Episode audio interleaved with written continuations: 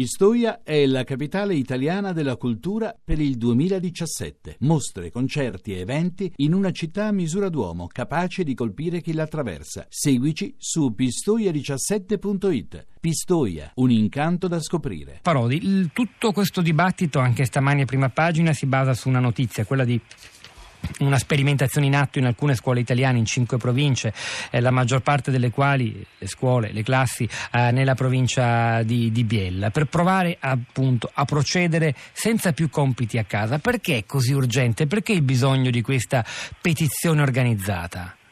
Eh, per molte ragioni, perché eh, diventando una piaga sociale quella del, dei compiti a casa, la scuola in questo senso si è ulteriormente imbarbarita negli ultimi anni, eh, non a caso è stato segnalato anche da uno degli interventi la follia pedagogica dei compiti assegnati ai bambini che frequentano scuole a tempo pieno, cioè bambini che sono costretti all'immobilità forzata per otto ore a scuola e che si ritrovano poi a dover svolgere compiti a casa tutti i giorni spesso e sicuramente nel weekend e durante le vacanze.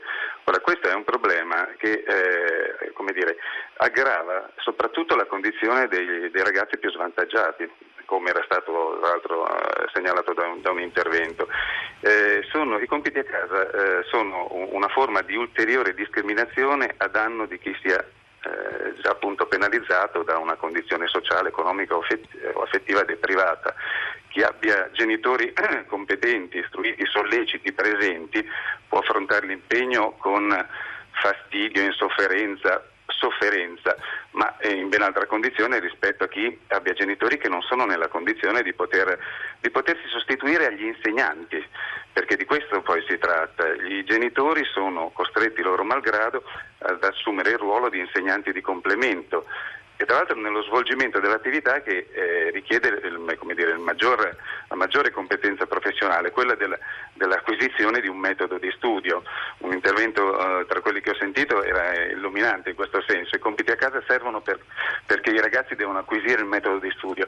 Ora, il metodo di studio, che significa affinare le competenze metacognitive, sono il compito più importante affidato alla scuola. Ma, ma infatti devo dire, la interrompo solo per raccontare Prego. un po' conto anche del dibattito. Noi abbiamo mandato in onda soltanto degli, eh, dei brevi brevi estratti delle telefonate. Un insegnante ha chiamato stamani per ricordare che non è così. Lei è favorevole ai compiti, ma non in quanto momento in cui a casa si apprende il metodo. Il metodo, quello sì, si, si impara soltanto a scuola perché è il mestiere degli insegnanti ma il lavoro a casa semmai serve a consolidare quanto appreso eh, alla mattina. Guardi, eh, prima di lasciare la parola voglio già leggere un po' di messaggi che vanno in una direzione diversa da quella che, ha, che sta indicando lei, Parodi.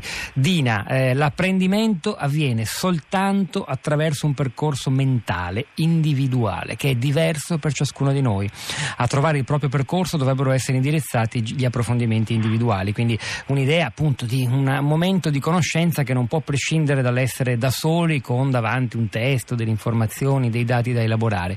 Luigi, eh, niente esami, niente compiti, non si può bocciare. Come prepareremo i giovani ad affrontare la responsabilità, gli impegni, le difficoltà della vita in autonomia? Sembrano obiezioni eh, sacrosante, Parodi. Sì, ma destituite di fondamento.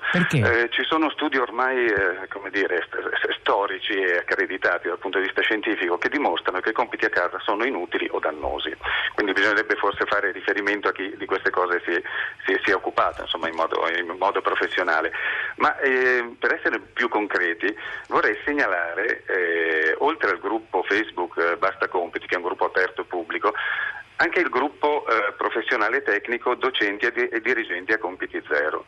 Ora ci sono 500 docenti, ogni, anzi più di 500, di ogni ordine e grado, ignor- da, ignorati da tutti, il Ministero compreso, che questa sperimentazione di una scuola senza compiti l'attuano da anni, senza aver necessità di estendere l'orario scolastico, senza aver chiesto o ricevuto supporti e riconoscimenti e sono la dimostrazione vivente che una scuola senza compiti è possibile, che si può imparare a scuola si può, e si deve imparare a imparare a scuola, prevedendo anche dei momenti di approfondimento individuale in una scuola naturalmente nella quale eh, gli insegnanti eh, dimostrino di aver imparato a non insegnare, perché è questo che richiedono le indicazioni nazionali a cui si dovrebbe ispirare la, eh, diciamo, la didattica quotidiana.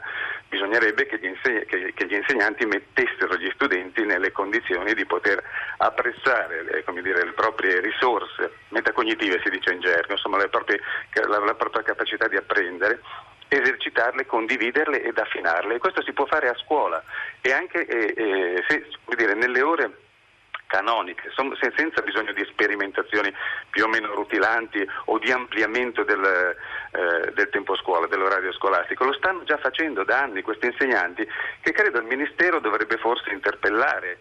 Sarebbe bene che si acquisisse la testimonianza di chi eh, insegna sen- da, da, anni senza assegnare compiti e con risultati assolutamente ra- ragguardevoli. Anzi, forse sarebbe interessante Guardia, che il Ministero monitorasse sì. questo tipo di esperienze che sono ormai annose.